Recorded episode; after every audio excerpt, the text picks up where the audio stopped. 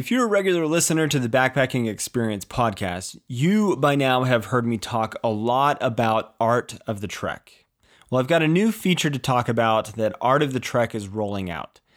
Now, sometimes finding like minded people to go hiking with can be difficult to do. And knowing if the person that you've just connected with in an online group has the same skill level as you or has a similar hiking style can also be something that can be kind of questionable.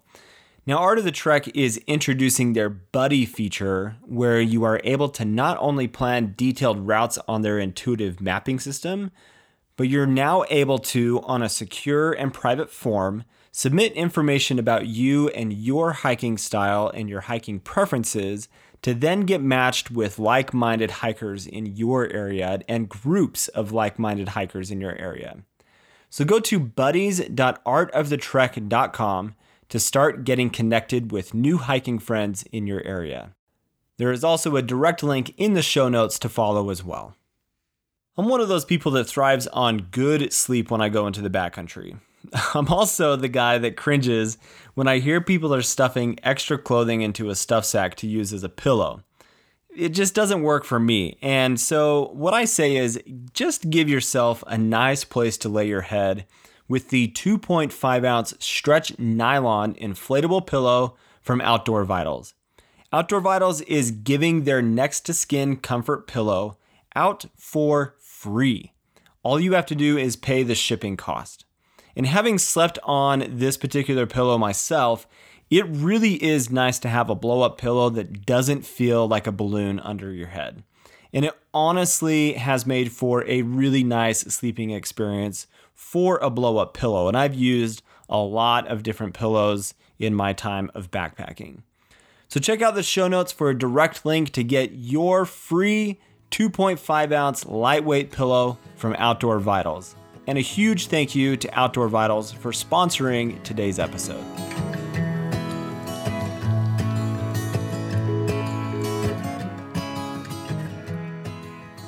Hey, what's going on, everybody? Welcome to the Backpacking Experience podcast today. Very excited that you are here. I have got a great episode to share with you today that is a conversation with my good friend Dan Becker, who is a fellow YouTube creator, friend of mine. And Dan, he's just a solid dude, a really great, down to earth, just a, a good family guy.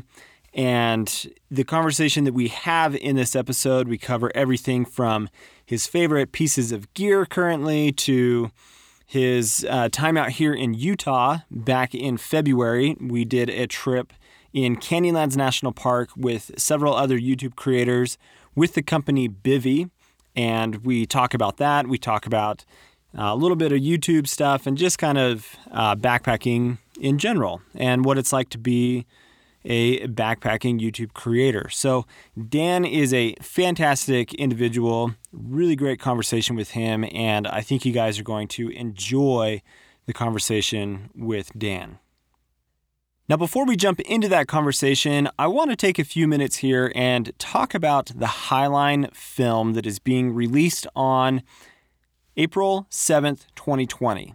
Now, if you go back a few episodes of the podcast to the interview that I had with Chris Smeed. So it was like behind the scenes with Chris Smeed for the Highline film.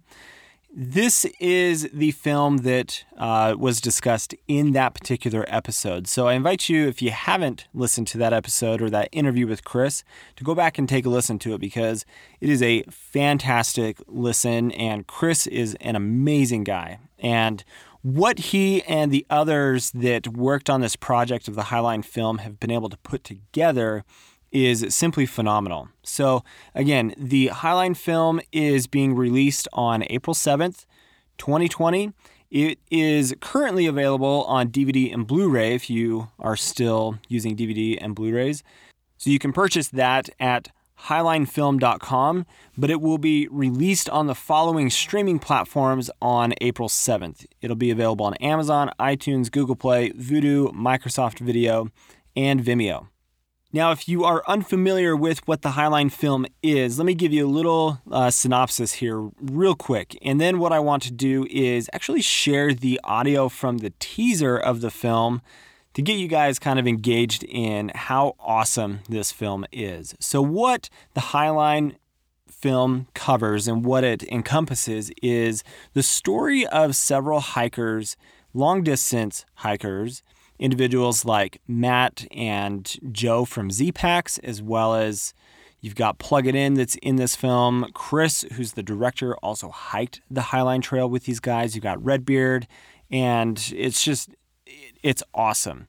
So these individuals, they go out here to Utah to the Uinta Highline Wilderness, and they hike the Highline Trail from the eastern terminus to the western terminus. And this is a documentary or a film story about the lives of these individual hikers. It goes into the very personal details of how they got into hiking and some of the life struggles that they have had and just their life stories. And it's really, really a good story.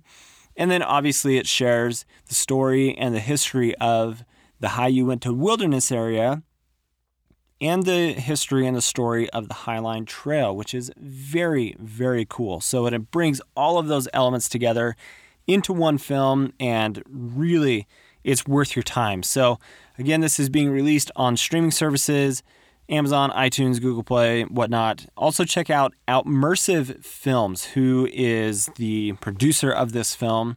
Check out their social media. I've got links for all of this in the show notes for you to be able to check it out. But what I want to do right now is share with you the audio from the teaser of this film, kind of like the, the trailer. And then after I share that, we will get right into the conversation with Dan Becker, and I hope you guys enjoy this episode today.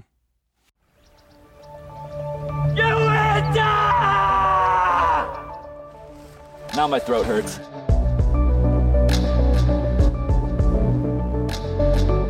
Highline is the story of five friends who embark on a 10 day journey across the amazing Uinta Mountains in northern Utah. So last night I uh, I experienced for the first time having elevation sickness. I threw up twice, so that was pretty rough. I got this cough that keeps getting worse and worse, so I don't know what to do right now. We're a long way from anywhere. Some crazy storms rolled in. Almost got hit by lightning. Thought I was gonna die. I only hiked Kings Peak so I could call my girlfriend, and there was no cell service, so I got hosed. This was identified early on as a unique place.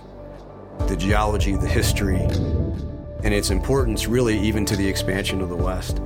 It's definitely an unsung hero. Along the way, you get to know these five hikers. Each of them have unique stories. Some of them are fascinating, and others are outright shocking.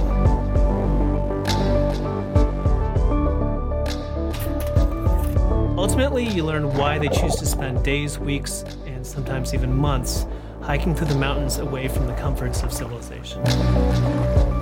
The trail was 104 miles with only one resupply, so we had to bring over 75 batteries. We had 11 lenses, multiple cameras. Gordy with the camera. Dedication to the craft. We had to get really creative in production because of the restrictions in a national forest. For example, we put the camera on the end of a trekking pole to get aerial shots. As challenging as it was to bring all this filmmaking equipment on a trail, the trail itself was even more intense. It's an amazing experience. You really get something out of it that is hard to put into words. Every day was great, and the next day was even better. The mountains looked so different than what we had seen, and it just kind of blew my mind. I wasn't expecting it to look like that. Looks like something out of a, a movie set or something.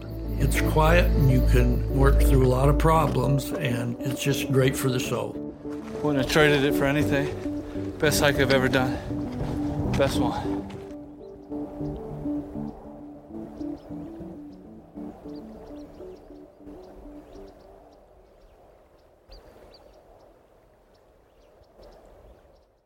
All right, everybody. I have my good friend Dan Becker with me here on the podcast, and I am so stoked, so stoked to have Dan finally on an episode. Dan, what's up? How you doing, man? What's going on? I'm doing really good, actually. I'm a little, uh, you know, cabin fever from the whole quarantine thing. Uh, but uh, other than that, doing good. Man, isn't it absolutely wild what we're going through right now? It is wild is an understatement. Like for people who love the outdoors like we do, and then to be stuck, literally stuck inside your house, and the only place you can go is like your yard, it's got to be the worst thing in the world. it's terrible. It's like prison for outdoors people. Have you been able to get out and do anything that follows like responsible social distancing, or are you like mandated to stay in your house?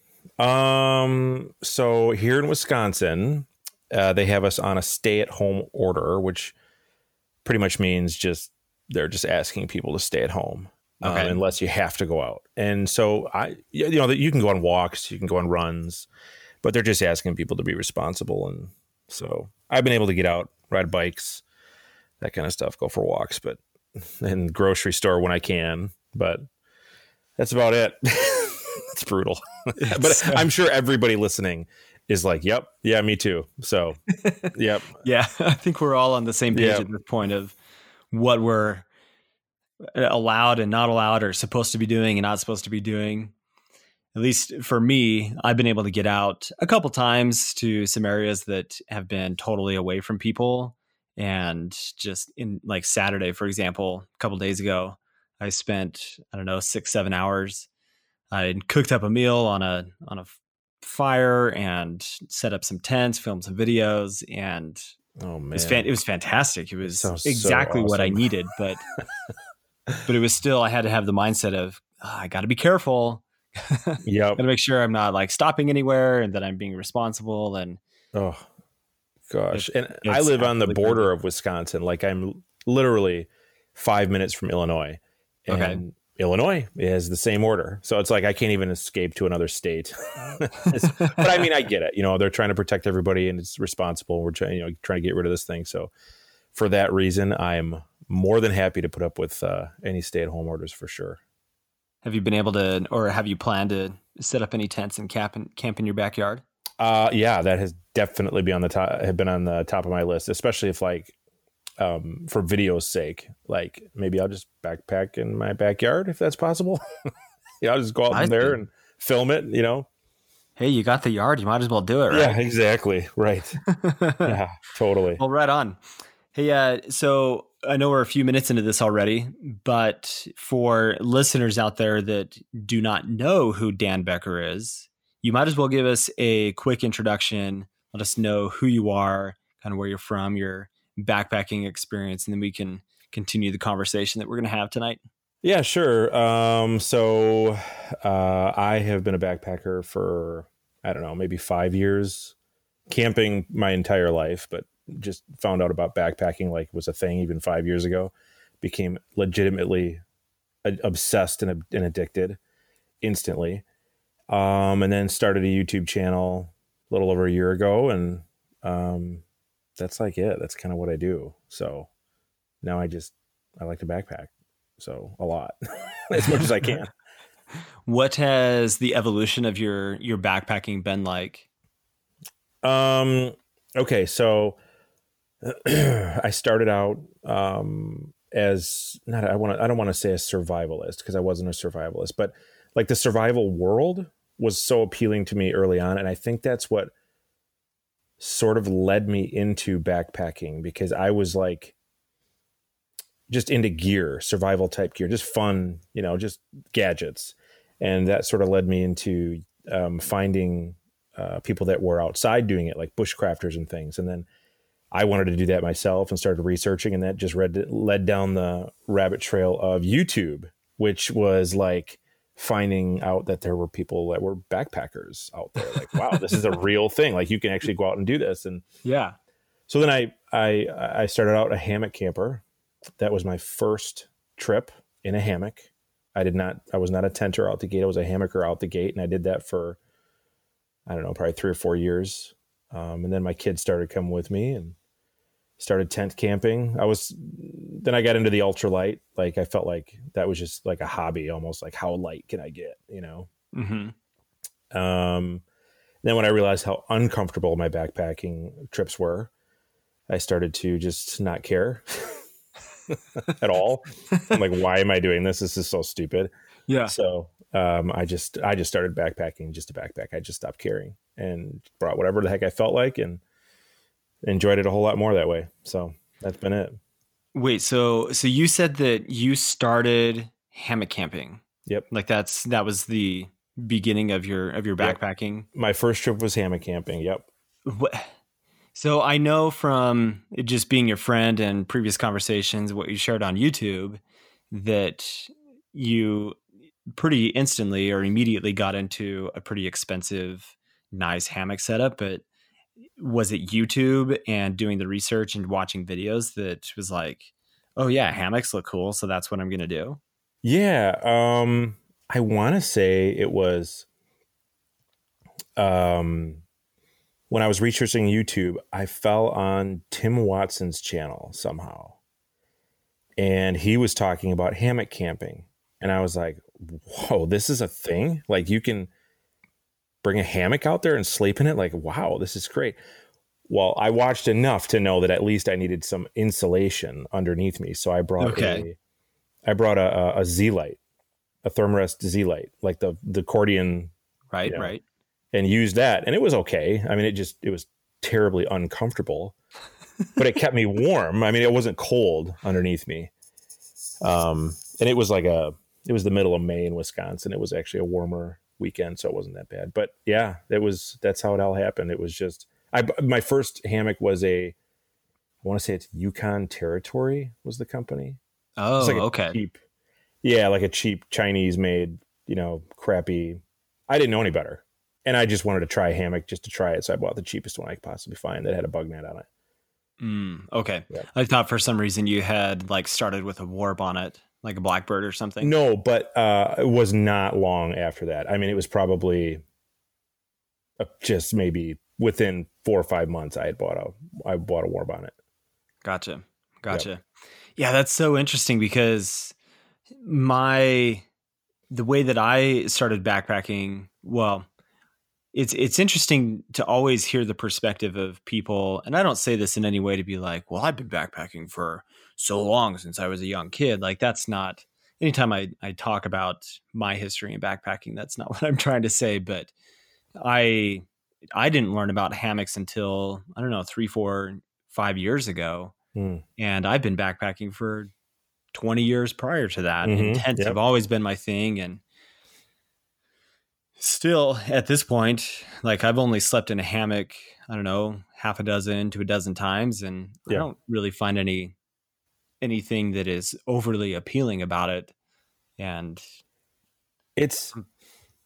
it is a interesting oh gosh it's such an interesting topic altogether because there are people that are super hardcore like it's the only way to go. And then there are people that are like what i feel like i've evolved into which is if it works for you great. If it doesn't then you know why are you doing it? And i've in, in i i i sleep as comfortable in a hammock as i do a tent and therefore I feel like I'm leaning now towards a tent because I have the ability to, um, you know, have my own mini house out there. Like I can spread out my gear. You know what I mean? It's like yeah, if it's raining, I got somewhere to go. You know what I mean? It's like yeah. so for me, it makes more sense. Plus, I'm bringing my kids so much. That doesn't mean I'm never going to hammock because I do enjoy the hammock experience. Right. I think it's fun to do it. But a tent is even lighter too. I mean, like the whole, you've really got to buy like minimal hammock stuff to get it to be as light as a tent. It's virtually impossible. So I don't know. To me, it just, it's to each his own. And man, I, it, it, the, the, at the end of the day, I just want to get out in the middle of the woods and camp. I could care less how I got there. you know what I mean? Yeah. Like I'll, I'll pull it on a wagon if I have to. I'm here. This is what I came to do. And that's awesome. I'm not the guy that likes to crush miles. I'm not the guy that likes to go on through hikes. I'm not the guy that likes the, you know, the extreme. I love to hike. I, th- you know what I think I like about hiking? I like to hike because I feel like um, it gives me something to do while I'm out there. you know what I mean? Like, cause like, no, that's fair. Cause there's not enough, like in Wisconsin, there's a lot of places to hike that have like rivers and lakes. You could fish and that kind of stuff too. But if that's not there, like what am I going to do? Just sit here? So I feel like, or I could be a bushcrafter. That's awesome too. But man, for me, it's like hiking is just so freeing to me. Yeah, but, yeah. yeah. Well, and that uh, that leads into a topic that I've been pretty curious about for a long time, and we've talked about it a little bit. But I don't think that there's quite an understanding, depending on what your geographical location is, of how different your trips can be and how different backpacking is for every single person out there, depending on where you live. Yeah. And that's something that I have really enjoyed about uh, posting YouTube videos, watching other, like just being part of the YouTube community. Yeah. Is to see how different things are east of the Mississippi River and the backpacking in state parks and yeah like, right the appalachian trail in itself is so different than uh, you being on the pacific crest trail for example if yep. you're comparing those kinds of things but um, even, even back to what we were talking about earlier with with hammocks that you being a tent camper versus a hammock camper could be a result specifically of your geographical location. Oh, for sure.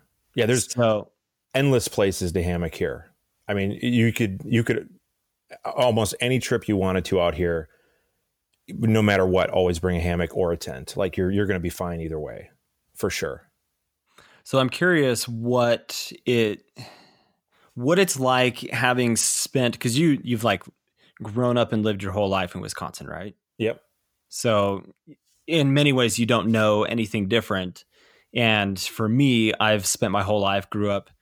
I mean, I spent a little bit of time in New England, lived over there for a couple years, so I kind of understand that. But what, and now that you've actually spent some time in Utah, which I want to get to that, what, what are the biggest differences from your perspective of what it's like to backpack and find trails and places to backpack in Wisconsin versus other places that you've had the opportunity to go. You know how like when you went on vacation when you were a kid and you like mm-hmm. went to like I don't know, just some you know, fun vacation lo- location near you. But then that one time in your life you went to Disney World and it was like amazing. That's to me like the difference between the Midwest and the West as far as epicness. It's like the bucket list hike for the Midwestern people. Like this is what we want to see, like experience from a visual standpoint, you know. Um, and you know what I experienced with you out there was the freedom to um, do and go essentially, you know, wherever you wanted to a, to a great degree. Here you can't do that. Um, but in you know, I mean, it's from an from an experience standpoint, it's it's mainly the actual experience of what you're seeing more than anything, I would think. Gotcha. Gotcha. So for well, let me ask this. When Dan Becker is going to plan a trip in Wisconsin, what does a weekend trip plan look like? What is that what is that process like for Wisconsin? It's it's um very limiting, very yeah. Okay. So here, at least in the southern two thirds of the state, um, you have to reserve campsites to camp at. And when I say reserve campsites, I mean like imagine going car camping and you're reserving a site. And when you reserve that site, nobody else can go there but you because you've paid money to stay there. That's ah. literally what you're doing here in Wisconsin. So they have sites that you like the shelters in Wisconsin, the very few shelters that there are, because there are very few shelters. There's maybe like 10 at most in the entire state. You have to you have to reserve the shelter. And that's it. If it's reserved, you're technically not able to stay there. I know there if you come up on a shelter and there's people there, they may be nice and let you stay there with them, but you know, you're basically, you know, invading somebody else's campsite at that point. So and that also plays a role into like well how far can i camp now because this shelter was reserved and the next one's not another it's like another 15 miles out what am i going to oh, do oh, wow. you know what i mean like how am i going to how am i going to hand so well i guess i'll just go another weekend you know so uh, and then if you got kids that makes it even worse so um, the alternative is i can go to michigan where there's a lot more free uh, range to camp. I guess like there's a little bit more leeway in that regard. Like the little, you know, you don't have to reserve as many spots in some of the locations. Or I can go to Indiana. There's so it's a little bit like that. But then I'm looking at five, six, seven, eight hour drives. Wow.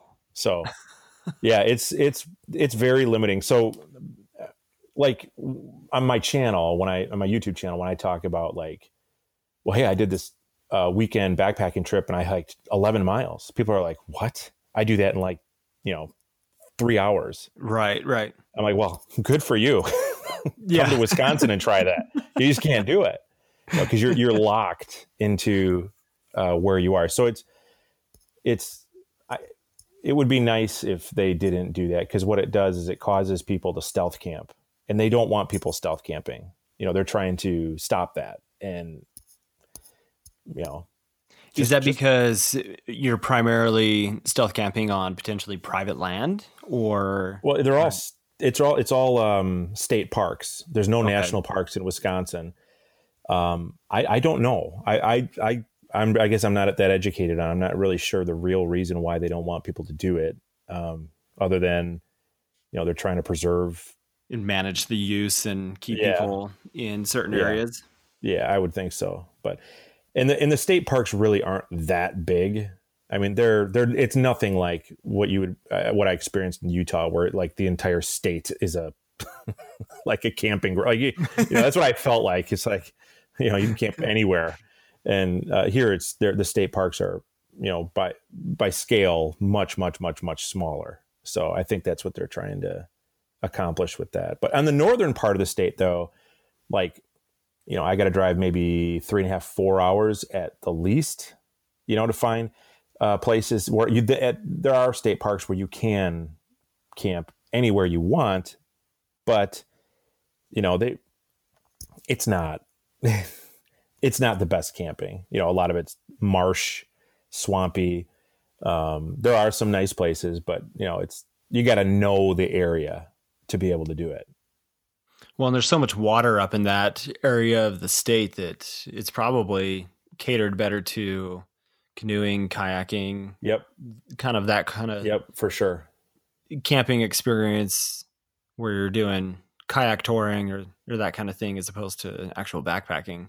I mean, isn't isn't the boundary waters up in that in that area pretty close? Yeah, so that's uh northern Minnesota. Yep. Oh, okay. So a little bit. I mean that's that's probably a good from where I'm at, that's that's a that's a good probably ten hour drive, eight to ten Oh, hour drive. okay. Yeah. See, I have my Midwest geology, like not geology, Geography. geography, Yeah. totally nailed down. In fact, I don't, I don't even remember which state it is. Is it, is it Michigan that has like that whole other peninsula that comes up on the, Yep. the top part? Yep. And for the longest time in my life, I was like, that's part of the United States. Yeah, right.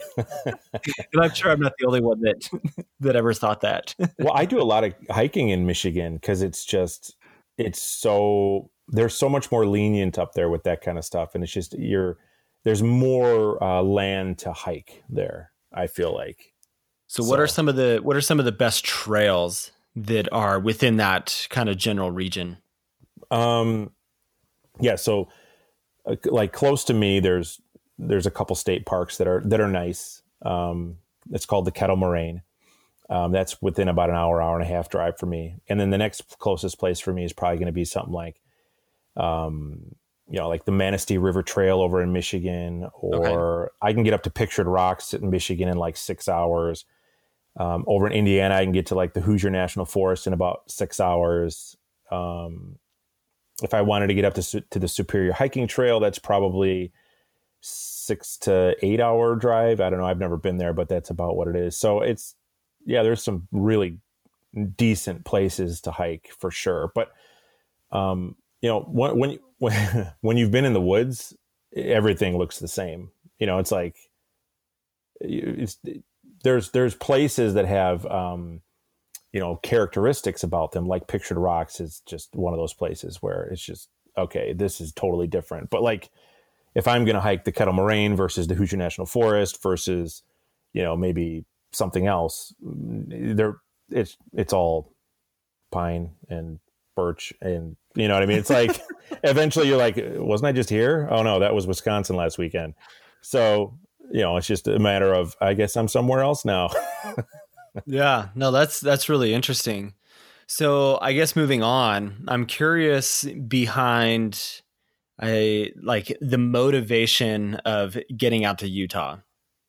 And let's talk about that trip to Canyonlands National Park that you and I and a few other people did together. Yeah. But uh, ultimately, what was like the motivation for you to come out to Utah and do that trip? I mean, you, Utah, and you know, is like who doesn't want to go to Utah and hike? I mean, you'd be insane. so I'm not going to argue against that. right. I mean, it's like that Disneyland hike. You know, it's like the vacation your parents finally took. You know, and so uh, I think that was that was exciting. Plus to meet everybody, and then, um, you know, Canyonlands. I mean, Canyonlands. Oh my gosh, it's like a mini Grand Canyon. Yeah, yeah, it totally is. Well, and I guess to give everybody that's listening a little bit of backstory here. So Dan and I both run YouTube channels, and we uh, we were able to connect with the company Bivy, who produces a product called the Bivy Stick, and they were needing some. Uh, they had basically reached out to us to provide some content on a new device that they're releasing, right? Yep. And so um, part of the motivation was that I mean I had always been trying to get Dan out here with me to do some hiking. yeah. And uh, I, I guess like I'm kind of answering the question for you, but the the whole idea was that a bunch of YouTube people would get together. We would hang out with uh, one of the representatives from Bivy and test the device, and then we would eventually provide content on uh, this new device that they're coming out with. So uh, it was you and I, and then who else did we have? Jason. Um, Jason from Huck Outdoors. Yep. And then Amy Rout and Bryce Newbold. Yep. And what I mean, it was an awesome group, wasn't it? Oh my gosh, it was so much fun. They were such. They, they, it was like the perfect group. Everybody got along. Everybody was great, fun. Like it was just, it was good. It was a good time for sure. Like these are the, like you're, you're out here. Like yes, I could be friends with you people forever. This is awesome. yeah, Yeah, yeah, just fun. just solid people. And Pitt, who uh, from Bivy, he was the the marketing director for Bivy, was with us as well. And that guy's a he's a character. He was a great Oh, time dude, to. he's so funny. he's hilarious. Oh my gosh. Yeah. So the I yeah. So Bivy was definitely a, a a huge motivator for us to get out there for sure. I mean, but it you know, um, I I don't know that I would have been able to go out there if it hadn't have been for Bivy. So that was like thank you Bivy for bringing us out there because it was like yeah it was it was such an experience. It was kind of like a, a perfect timing kind of scenario. Oh yeah, for sure. Yeah, and the and the stars just aligned for us to be able to make it happen. But yeah, uh, all of like the YouTube aspect aside and and the Bivy stuff aside, I just want to hear what it was like for you to get on a plane, land in Salt Lake City, and then kind of experience Utah as we drove from Salt Lake City to Moab, and Yeah. then to Okay, the so- and such. so people are going to think I'm nuts, but I did I purposefully did not research Canyonlands. Like I knew from like a 30,000 foot view what it was. But I had no clue what it really was. And I did that on purpose because I didn't want to like have this false, you know, hope, you know, something to be ruined like if my expectations were too high or whatever. Right. So when when we were flying there, I mean, I was just I didn't even realize the mountains that were going to be there. Like I knew, you know, I knew so little about the actual flying into Salt Lake City and, and, and driving to Moab. I had no idea what I was. And so looking out the the car door was like, I couldn't, I couldn't, I couldn't, I didn't even want to blink. It was so epic. So yeah, that was that was awesome. And then you know, when we were hiking, I didn't. Wait, wait, know- wait, wait, wait. Can I can I back up? Yes, yes, yes. Back up. So, if any of you have have spent any time in Utah, or if you have driven from Salt, if you've if you've driven from Salt Lake to Moab, it's the same. It's the same route to get there every time. And Daniel, I hope hopefully you remember this because it was kind of like the one of the, my favorite memories from the trip. At least conversation wise, but we we pulled through Price, Utah, and I just remember you in the car. You were like, "Oh my gosh, this is incredible!" And I Yeah, turned and I turned back to you, and I was like, "Ugh, I hate Price. yes, I do remember that. this place is is not not pretty." And then we're sitting at dinner in Moab, and I'm telling Pitt that you were like so fascinated by how beautiful Price was, and I'll uh, I'm, I'm gonna say I'm gonna say even though I try to keep this uh, this podcast uh, G rated and no uh, no swearing or anything or any bad words, but Pitt literally said, "Dan, Price is the butthole of Utah." oh man, I would have had no problem living in the butthole of Utah after I saw that. I mean, it was yeah, the, the the epic beauty of what you guys have there. And it was so funny because people that live out west that have like been born and raised there, and you know, they, you know, they just they walk out their back door and they're in a mountain. You know, you have no idea what you have there. You just have no idea what you have there. It's you guys are so fortunate to have those those landscapes. And the big fear for me was like, you know, being out in those that place is like even elevation because I live at like I think I'm at like maybe 600 feet of elevation. So you know, for I I'm acclimated here. So even at like six seven thousand feet, you know, I start to feel it. So yeah, it's yeah. But you just you guys just have no idea. You have no clue. I, I want I want you guys to come out here. I do. I would love to have you guys come out here and just let's just plan a trip and we'll go hike and then you guys will uh you'll get to see what uh the the Midwest is like. hey, I'm I'm all for it because it it would at least for me it would be a different experience. And I mean, it's like when I went out to Olympic National Park. I knew what I was going to be seeing, but I didn't quite comprehend what the experience would be like. And I think what I experienced when I uh, was able to backpack on the beach on the Olympic Peninsula Mm-hmm. and be in the rainforest and just that totally different like I think I was able to finally experience what you got to experience by coming out here to Oh, the desert. okay. Yeah, yeah, yeah. Sure. That makes sense. I hadn't I hadn't really made that that comparison before. Not that I ever needed to, but I mean, at least here having this conversation, it makes sense. Like I had never experienced that before. I had never backpacked on the beach in like open water like that.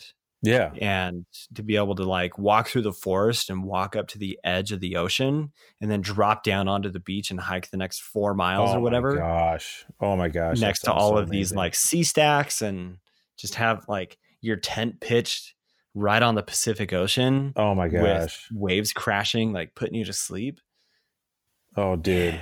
I'm like, I'm like going down memory lane and like how amazing that was. Oh my gosh. Let's do it. Let's go. Oh, oh, man. Yeah. And I, now it's like I can't even leave my yard. right yeah. now. There we are oh stuck. Oh my gosh. that just like gave me a boost of happiness. Yeah. Uh, w- yeah. Well needed. okay, so now we're on the trail in Canyonlands National Park. What uh what's going through your head? Okay, great question. So, I guess I didn't. So, m- my perception of desert is like all I've known since I was a kid, which is like you know what you see in movies, The Sahara. Yeah, the Sahara, sand or whatever. So, I didn't. You know, I didn't expect what was there. I mean, even like seeing cactus to me was like so foreign that you know, there's no cactus here. You know, so.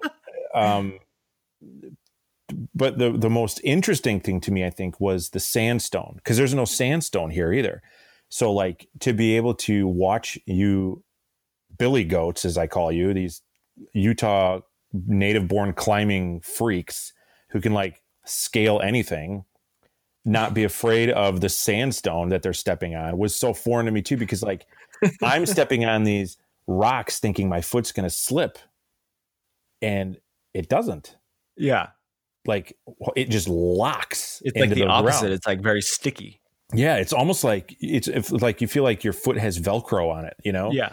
and you're like oh wow but you know to be able to learn to trust that over that weekend was even it was it was messing with my mind you know thinking so um you know and then just how how red everything is too. Like i felt like i was on mars. I kept telling me and me and bryce kept talking about that like i feel like we feel like we're on mars. Like this just like the landscape just is so red and just so like it's just different. It, it was just it was a new um just it was just so new to me. To- totally foreign but totally welcome at the same time Were there any aspects of being out on that trip? Because I don't know if we if we ever talked about this, but I'm curious how. So you you definitely have an understanding of your personal gear and how it works in the areas that you frequently backpack in the forest in the Midwest. But how how did your gear perform or not perform to your expectations being in the desert? Yeah. Okay. So um, I should have brought my stakes for my tent. I should have brought longer stakes for sure, um, because the night that we stayed uh, up against that canyon wall where it was windy, my my stakes kept ripping out. in Chesler Park. Yeah, that windstorm. We had what, like 30, 35 mile an hour wind gusts?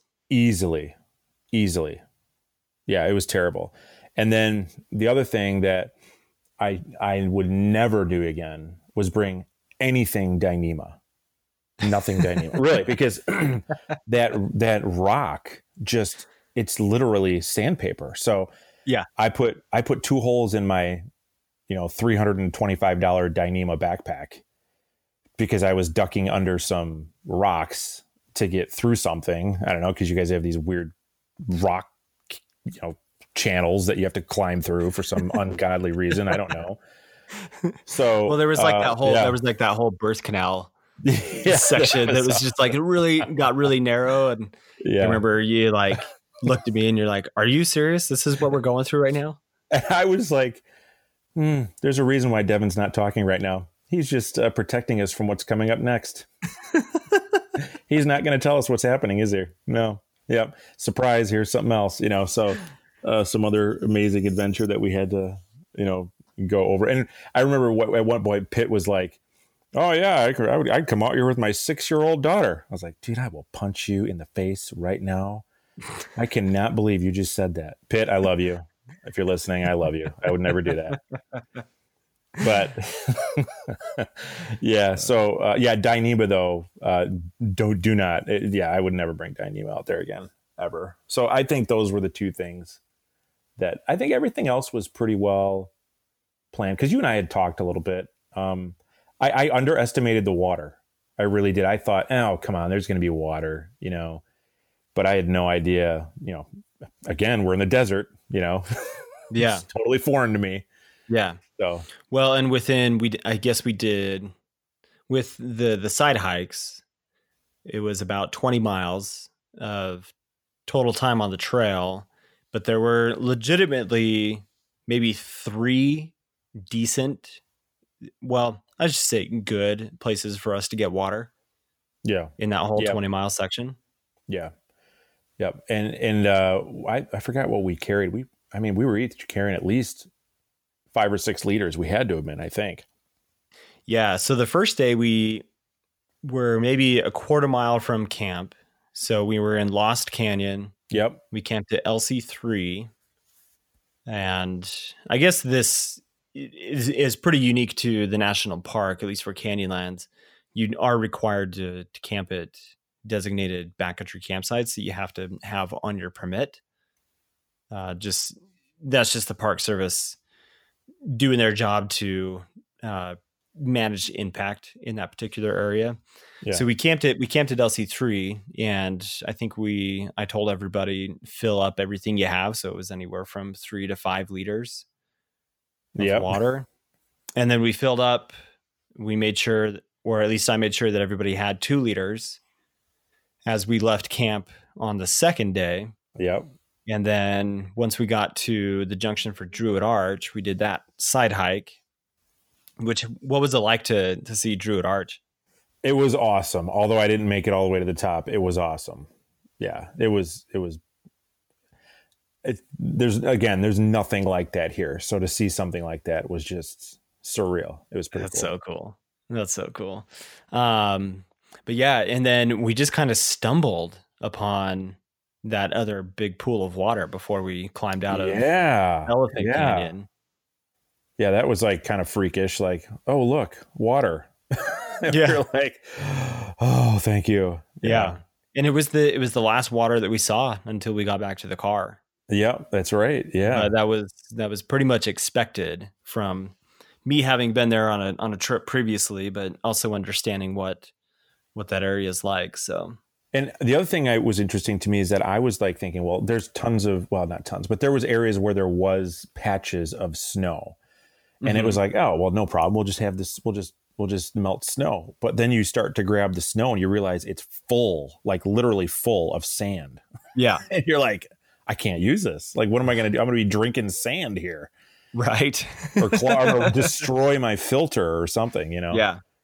Well, is there anything else about Canyonlands that really stood out to you that you want to talk about? I, it, I, I mean, I, I knew, I was new, like, you know, Utah was this big climbing mecca, but, um, what, what's, what's so interesting is like even Bryce, me and Bryce coming out there. I think we were the only two that really were so foreign to the play to the area. And Mhm. Bryce is like a marathon runner, but neither one of us are climbers at all.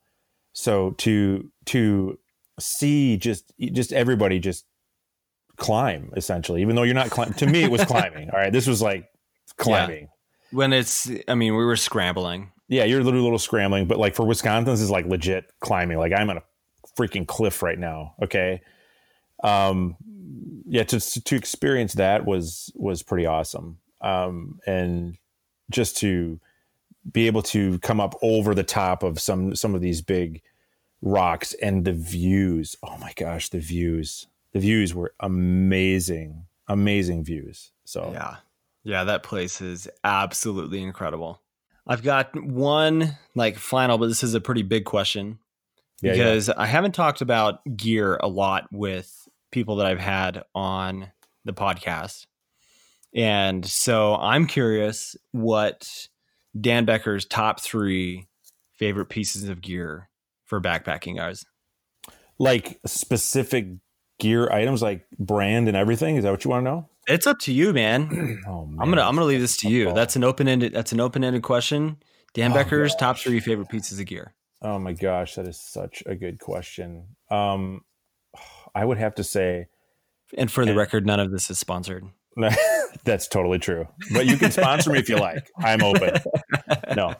Um yeah so i would probably say my one of my favorite pieces of gear so far has been my tent. My tent my, t- my tiger wall my big agnes tiger wall ul two person tent. And a lot of people love their Dyneema, they love their lightweight stuff, but I don't know. I just love this thing. It's so awesome. Um, and then I would probably say my Well, is next there is is there anything specific about the tent?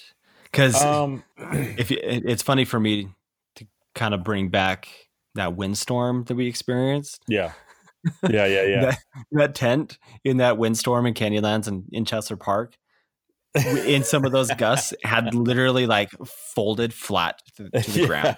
Well, that was partially my fault. The way I had it set up, I think, and it was unstaked in one corner because a stake flew out, and I had the wrong stakes. But and and I've had that tent up on a cliff in South Dakota during easily the same amount of wind, and it thing that thing held up. So I don't know, but it's Yeah. um, don't knock my tent. I think no, I think it's just a testament to the the DAC poles. Oh, for sure. How amazing and strong those poles Yeah. are that Yep. these companies are using. I, I don't know really. I mean, all the major companies are using them. I don't think anybody's not. If they're a major tent company, Yeah, yeah. I think they're all doing it. So that that thing is pretty awesome. Um, it's it's just it's so lightweight. It's so easy to set up. And I'm I'm even if I like had a freestanding tent because it's semi freestanding, I'm always staking out my tent no matter where I go. Even if I do too. I mean, I feel like it just it it pitches better. It's it you it, it opens up better. Freestanding, if you don't have stakes, it somehow pulls itself in a little bit. You just you lose room. You know what I mean? So um, yeah, and I talk about this anytime that I that I discuss a like freestanding tent in one of my videos when I'm doing some kind of like education piece in my videos. It's always followed with, yeah, this is a freestanding tent, but in order to get the best performance out of it, you've got to stake it out. You got to. You won't even have a vestibule if you don't stake it out. You know, yeah. it's like so anyway, my tent is definitely there, and then probably the next favorite piece of gear is my new backpack that I've got. I, I well, new. I've been using it for like six months now, but it, I guess that's pretty new. Uh, is my Hyperlite Mountain Gear Southwest 3400 backpack. That thing is awesome. I love that thing. It is so comfortable. So, so what comfortable. what about it makes it so awesome? It can hold more weight. So I bring a lot of weight when I'm backpacking, mainly because I'm filming. So I'm bringing like seven pounds worth of camera gear with me with from the tripod to the DSLR to the batteries, all that stuff. And um, it's a it's a like a 34 ounce backpack, maybe 32 ounce, like two pound backpack, but it can comfortably hold 30 pounds easily. Nice. Nice. So without having to like hurt myself. And I had a Zpacks backpack that I used for probably three or four years, and that was that was struggling. That you get that thing over like you know 22, 23 pounds, and it's it's a lot. It's hurting. Yeah, but sure. even even those like arc what was it like an arc haul or arc blast yeah it was arc blast yep yep that's not a frameless pack no nope, so it's got a frame yeah what is what is it about it that it doesn't make know. it able i don't know because i've never i've never well i've worn a Zpacks pack on the front of me when i carried josh ebersol's pack yeah yeah yeah that's a whole other story poor guy had a, a knee issue when we were hiking in the Uintas. Josh's uh, Subaru Josh. He has a, a, not a very frequent upload YouTube channel, but he came out from Ohio with Tim Watson, and yeah, I carried his pack on on my front side to be able yeah. to make it so he could. Those Zpacks backpacks are good. I mean, it's a great backpack for what it can do. Um, you know, if you're if you don't want a frameless backpack, if you want a framed backpack still, but you're trying to lower your base weight and you're carrying lighter weight gear, it's a good backpack. But for me, nice. increasing my filming and adding all that extra weight. So like now my base weight is probably, I mean, in the, you know, I'm looking at at least 15 pounds for a base weight, like minimum. Sometimes it's 18, 19 pounds for a base weight. Um, I, I can't. I just can't do it. It hurts. It pulls on my shoulders. Um, it's just not meant to carry that much weight. Interesting. Very interesting. Okay, so next piece of gear. Next piece of gear would probably be my sleep pad. Yeah, probably my sleep pad. Um, you told me to buy this sleep pad. I will. I will always tell. I will never cr- take credit for the sleeping pad but I'm such a huge advocate of it, is the Nemo Tensor uh, insulated pad. That thing is it's it's the closest thing you're going to get to sleeping on a mattress like from your house out in the it's, backcountry. It is phenomenal. Now, I had told you to buy it after I had purchased and slept, I don't know, maybe a dozen times on my Tensor Alpine, so yeah. the more heavily insulated. And it wasn't until a few weeks ago I guess a month, maybe two months ago now, that I finally purchased the the tensor insulated myself. Yeah. And I agree with you 100%. It's well, it's so comfortable. It's okay, so my my pad is I have the regular wide version and I want to say like with the stuff sack and everything it's like 19 ounces or something like that. And yeah, it's not lot, the widest weight pad. Yeah, so people would look at that and be like, especially the ultralight guys are going to be like, "What are you kidding me? Oh my gosh!" But yeah, you know what? You wake up refreshed on that thing. You're ready to go the next day. You're not groggy. It's comfortable, and I have the 25 inch wide version, so I'm not rolling off of it at night. My elbows don't fall off of it. You know, it's like it's it's um it's just so nice. So yeah, for sure that that sleeping bag because then you know like why am I going to go backpacking And if I've got a big day the next day, if I, if I am hiking 15, 20 miles, which I've done, uh, the last thing I want to do is get no sleep, right? I mean, that's terrible. That Yeah, just yeah. ruins that ruins the whole trip. You're going to be just miserable. Well, let me ask you this question. Do you find, because I know that you sleep with a quilt, do you find that the 25 inch wide pad is more difficult to use with a quilt than like a 20 inch? yes, a hundred percent. Yes, absolutely. Yeah, because with a with a twenty inch pad, that quilt wraps up closer to you. Um, so, uh, and man, I have this argument with so many people.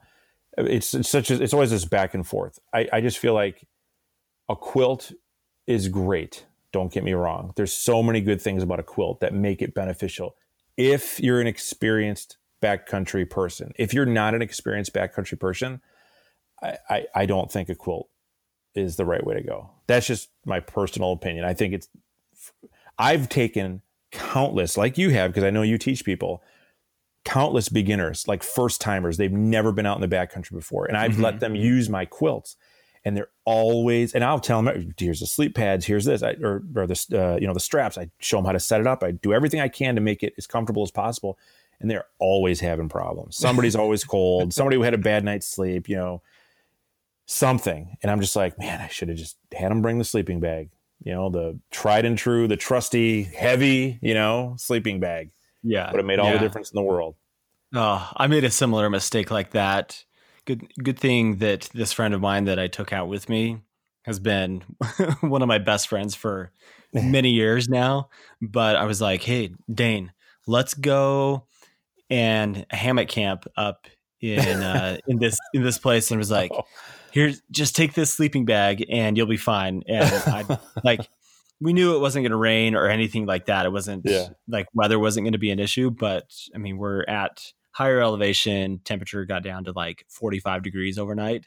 And I felt so bad because afterward, I'm like, why did I just say, here, here's this cheap Oh, no insulation?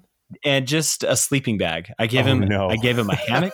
it easily is one of like the worst decisions that I've made Oh, no. as like, had he slept in a hammock before? I think he had like just kind of randomly without like the intention of it. It just was like, you know, you know, when you're in high school, you just do Okay. Yeah. weird, Yeah. Yeah. weird dumb things as a high school kid. Yeah. Um, but I look back on that, and I'm like, why did I do that to him? As well, I, I, I would say that I'm an outdoor professional. I'm not an expert Yeah. by any means, but I mean, I, I instruct backpacking and to give that kind of experience to my friend. I'm just like, Oh, why did I, that's why did I do that? no, yeah, but I, I, whenever I take new people backpacking, um, it- my my ultimate goal is to get them to love it because I want people to go with. you know, yeah, like- that's fair. so so I do my best to make it as comfortable as I possibly can for people. So like my goal is is to you know your experience is going to be like the best ever as best as I can make it for you and I and I feel bad when they're not comfortable. You know what I mean? It's like I, I got to get them to love it. Yeah. Yeah.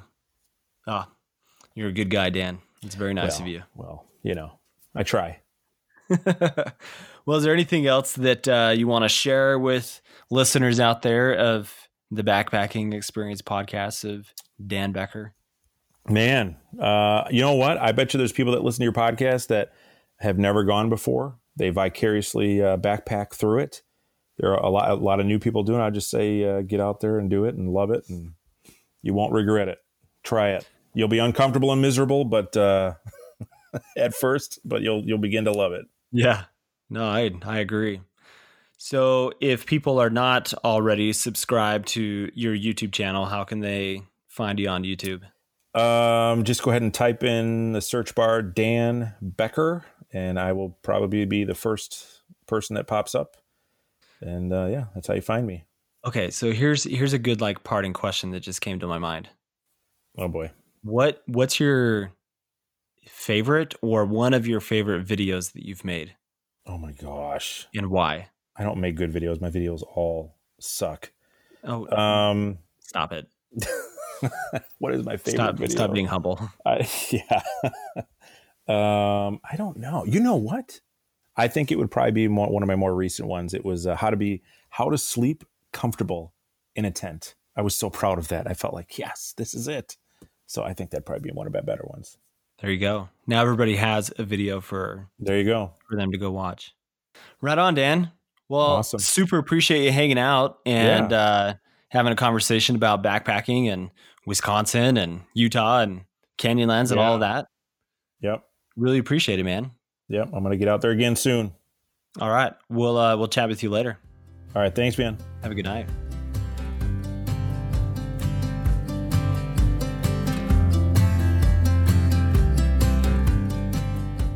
Now, I really want to say thank you to Dan for his time and for sharing just a little bit more about his personal life and everything.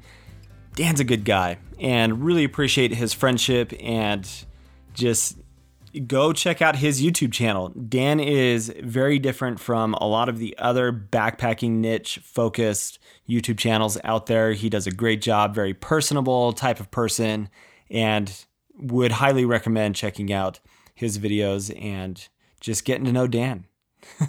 He's a fun guy. So, thanks for listening to the episode today, guys. If you are not following or subscribed or whatever the word is to the podcast, whatever platform you happen to be listening on, please do so. Also, if you are listening on Apple Podcasts, I would love for you to leave me a rating as well as a written review so that I can see the things that you enjoy and what uh, you're getting out of the podcast. That's the easiest way for me to see how people are enjoying the podcast. So if you are on Apple Podcasts as a listener, give me a rating, leave a written review. I would absolutely love that. But until the next episode, guys, I hope you have an awesome week, that you're staying healthy and safe and just having a good time with whatever you happen to be doing in your life at this point. Thanks again. We'll catch you on the next episode of the Backpacking Experience.